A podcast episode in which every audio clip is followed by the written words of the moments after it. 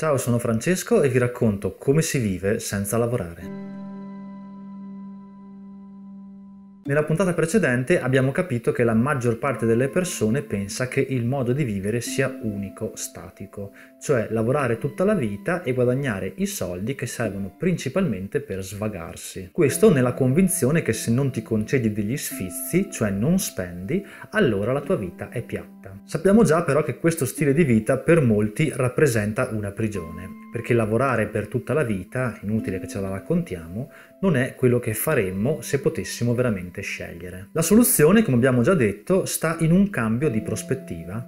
Possiamo smettere di credere che la vita debba essere per forza così opprimente e cambiarla rinunciando a gran parte del denaro. Non potremo più naturalmente concederci gli sfizi, ma a questo punto non importa, perché non c'è più una vita orrenda da risollevare e dalla quale sentiamo il bisogno di evadere. Fatto questo doveroso riassunto, la domanda ora è come si cambia questa vita? Beh, la vita si cambia soprattutto abbracciando quello che viene definito minimalismo, che è una parte di una filosofia più ampia che è quella della semplicità volontaria. Non ci dobbiamo preoccupare direttamente della questione denaro, perché il decadere del bisogno di avere soldi ne sarà la naturale e indolore conseguenza. Dunque, il minimalismo è sostanzialmente riduzione di tutto all'essenziale, non rinuncia, scelta consapevole di riduzione del possesso. Perché ridurre il possesso? Beh, ma perché se ci pensiamo bene, tutti quanti viviamo sostanzialmente per mantenere ciò che possediamo. Ogni cosa che possediamo infatti ha un preciso costo di mantenimento, in termini di denaro, ma anche di tempo. Possiedi un'automobile? Pagherai per il solo fatto di averla, ma dovrai anche prendertene cura e questo ti ruba tempo. Non solo, ma più generalmente, più le cose sono costose, più è costoso mantenerle.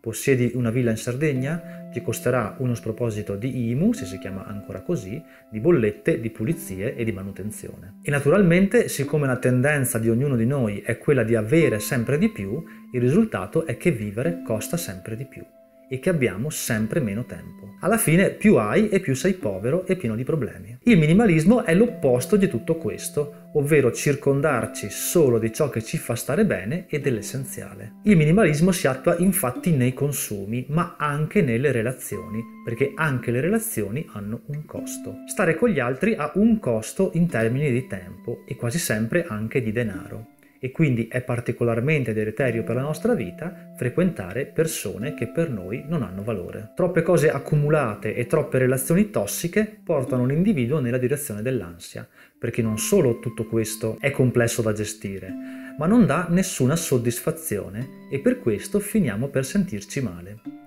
E il dramma è che moltissime persone stanno male e non capiscono perché. Avere una vita normale ma non sentirsi felici può portare anche a forme gravi di depressione. Penso che ora risulti chiaro che il minimalismo non è come spesso viene banalizzato semplice rinuncia è la cura ad alcuni dei peggiori mali della società in cui viviamo. Questa cura semplicemente risolleva la nostra vita rendendola migliore. E penso che sia ora ormai evidente perché questa scelta porta ad un enorme calo del fabbisogno di denaro. Ma se non abbiamo bisogno di denaro, allora non abbiamo bisogno di lavorare, almeno non così tanto. E questo è quello che in questa community chiamiamo libertà. Qui su YouTube la mia amica Katia ha un canale che si chiama Cosmetic Island, vi lascio il link in descrizione. A lei potete chiedere consigli e spiegazioni molto più approfondite sulla questione del minimalismo. E naturalmente vi consiglio di iscrivervi al suo canale. Con questi video, questo è importante dirlo, non mi interessa assolutamente additare in maniera negativa chi intende continuare a lavorare e vivere nel modo comunemente definito normale. Interessa mostrare un volto diverso della società in cui viviamo e aiutare chi intendesse intraprendere questa strada. Ho profondo rispetto per chi lavora, cerco solo di insinuare nelle persone il seme del dubbio, ma di questo parleremo la prossima volta. Grazie.